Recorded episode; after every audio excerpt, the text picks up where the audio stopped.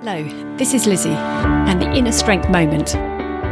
Space as a multiplier for thinking, listening, learning, watching, mastering, experiencing, planning, and all outside whilst walking, biking, running, standing, swimming. Sometimes we feel that it's the last thing we should be doing when things are getting hard is to get outside. But in the pausing and creating a space, this is your multiplier. The power of the outdoors in building our strengths for our next steps